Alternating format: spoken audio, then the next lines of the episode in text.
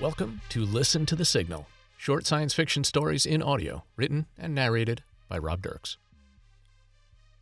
Hey, Rob here. For a long time now, there's been the awareness that what happened to the dinosaurs, an extinction-level event caused by an asteroid impact, could happen again. In fact, it doesn't seem to be a matter of if, but when. 100 years? 1,000 years? 100,000 years? In the movies Armageddon and Deep Impact, both strangely released in the same year, 1998, we triumph over the threat by nuking a huge asteroid into pieces. In reality, a nuclear explosion as a planetary defense is potentially unpredictable. What if the asteroid doesn't break into the pieces we'd like it to?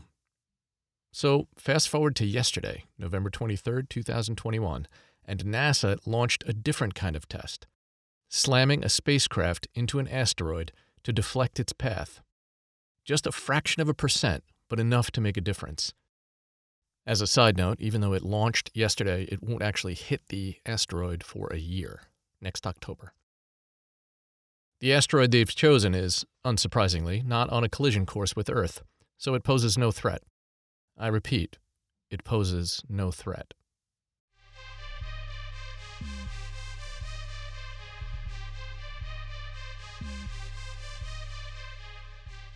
This is only a test. Arnie and Will sat by the lake throwing rocks in for no reason. It was still seventh period, but whatever. They were seniors. They could do whatever the hell they wanted. Okay, worst old school science fiction movie. Oh man, that one's too easy. Logan's Run. Wow, you're digging deep there, but yes, I'd have to agree. That one totally sucked. I hereby establish that as objective truth. Okay, second worst. Arnie picked up another rock, a big one this time, big enough where he had to stand up to heave it into the water. I think I'd have to go with Armageddon. Dude, Armageddon? The classic with Bruce Willis? Yeah, sucked. Second worst. Come on. Asteroid heading on a collision course with Earth, and they send a bunch of misfit oil drillers up there to blow it up with nukes? And it splits into two perfect halves that barely clear the planet? And Bruce Willis, really? The whole thing was stupid. Wow, I'm hurt. You know that's in my top three. Whatever, it sucked. Hey, by the way, strangely enough, one of these days, right around now actually, NASA is doing that exact thing. He looked up at the sky. What, sending up a bunch of oil drill guys to nuke an asteroid? Dude, have you ever paid attention in Mr. Abrams' class? We did that thing on the DART mission. NASA sent up a rocket last year that would slam into an asteroid to test whether we could alter its path. You know, for when the real thing happens and we have to save Earth from an extinction-level impact. Oh, I don't know. I vaguely remember. Will looked at his watch. Anyway, the strike was supposed to happen in mid-October, I think. Shit, it could even be today. It was, in fact, today. At that exact moment, 2,000 miles east, in NASA's Washington, D.C. headquarters, 12 people sat around a large conference table, staring intently at a wall of monitors. Impact in 63 seconds. Director Lowell stood. All right, folks, while we still have a few moments, I'd like to thank you all for making this historic mission a reality. We're about to witness an engineering feat unimaginable even a decade ago. Asteroid Didymos will be pushed off its course, the first time ever man has altered the path of a heavenly body. Now, this is only a test, but nevertheless, it's a giant stride in progress toward protecting humanity from potential asteroid strikes or... A gasp from 5 of the engineers interrupted the director's heartfelt speech. What? What just happened? The asteroid, Director. Its trajectory has changed. Lowell searched the monitors for anything gasp-worthy. Just a bunch of graphs and lines of code and a blurry video feed. He wasn't that deep in the weeds on the technical stuff. Well, that's good news, right? That's what it was supposed to do. He smiled broadly. Congratulations! But the 11 others just stared, frozen. I don't get it. Carter, what could possibly be the bad news? We didn't change it. The trajectory. Come again? The kinetic impactor missed the target. It appears the asteroid... Yes? It swerved. Lowell searched his face for signs of a joke. Carter was known to prank colleagues here and there, though nothing this outrageous, that he'd heard about anyway. He grinned. "Okay, ha-ha, you've got me. Fun time's over." But Carter just shook his head, frowning. Lowell grabbed the back of the chair for support. "But that's impossible." "Yes, Director, it would seem so." At that exact moment, on the asteroid Didymos. "What the hell just happened, Sorkesh?" Sorkesh, a small, by human standards, being, about the size and shape of a gummy bear, scuttled into the Admiral's warren. Sir, yes, sir, I'm just receiving reports, sir. The good news, it appears, is that we were able to swerve out of the way of an incoming anomaly." "Excellent, just as we've planned for eons." The Admiral breathed a sigh of gratitude. Well, not exactly breathed, he released some toxins from his bowels, and reflected on the wisdom of all the past generations of Krishneks.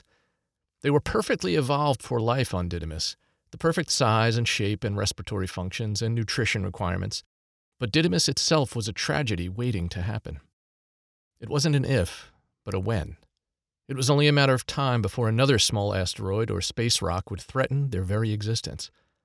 And yet, thousands of years of wise choices and technological development had saved them. He patted Sorkesh on the head. "Ah, yes, excellent. The elders have foretold this day, and our systems worked perfectly." "Wait, why do I feel like there's a bad news in there?" "Because there is?"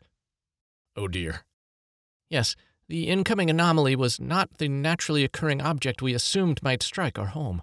It was manufactured by an intelligent species." "Oh, dear.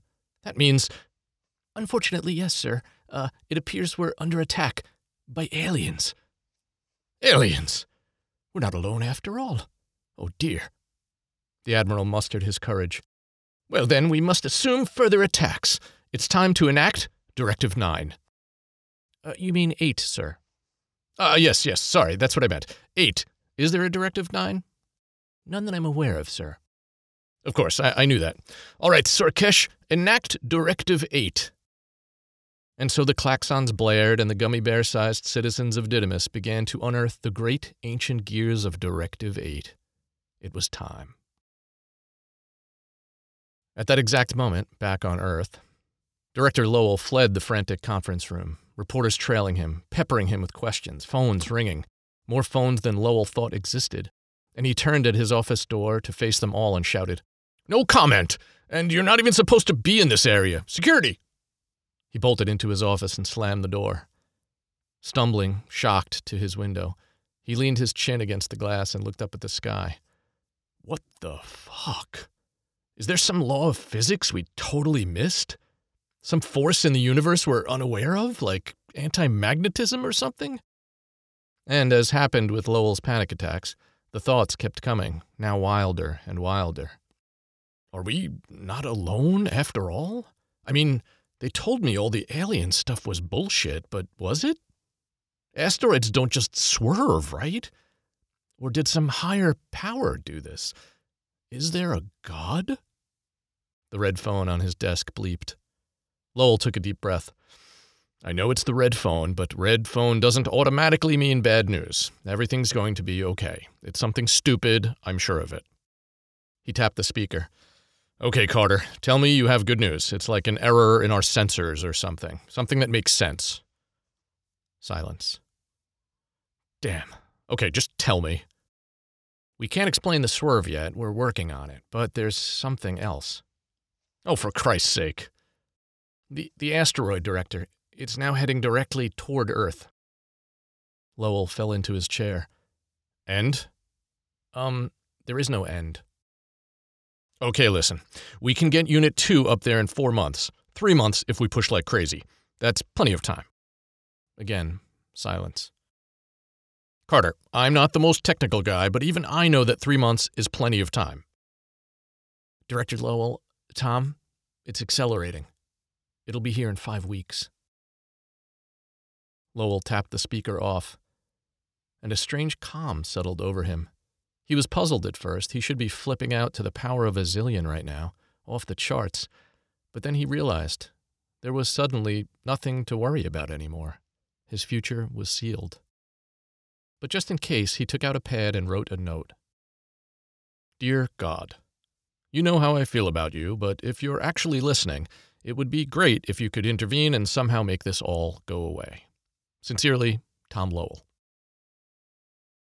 At that exact moment, unknown to the people of Earth, who were busy gasping in despair, facing certain annihilation, and unknown to the gummy bear-like Krishneks, who had pointed their home suicide mission style toward their attackers and were now scrambling for their escape arc, a much, much larger being, and by much, much larger, I mean larger than you're probably imagining, was in distress. Enough distress to make an urgent appointment with his doctor. The pain was excruciating. He was certain he was going to die. Well, I have good news. Give me the bad news first, Doc. Why would you think there's bad news? There's always bad news. I'm sorry, no bad news. It's just some microorganisms fighting with each other in your gut. The larger ones attack the smaller ones, then the smaller ones turn around and suicide mission back into the larger ones. The technical name for it is asteroidism. All those little microorganism explosions create an accumulation of gas in the GI tract. From your perspective, it can feel like you're going to die. But I can assure you, Bob, you're not going anywhere. You'll be fine. It was gas. Oh, gas. Really? God, I'm embarrassed. No need to be embarrassed. Happens to everyone. All the millions of little life and death battles going on daily in our bodies can knock us off our feet. He hands Bob a small bottle. Just take this pill for 3 days, and that'll be the end of it all.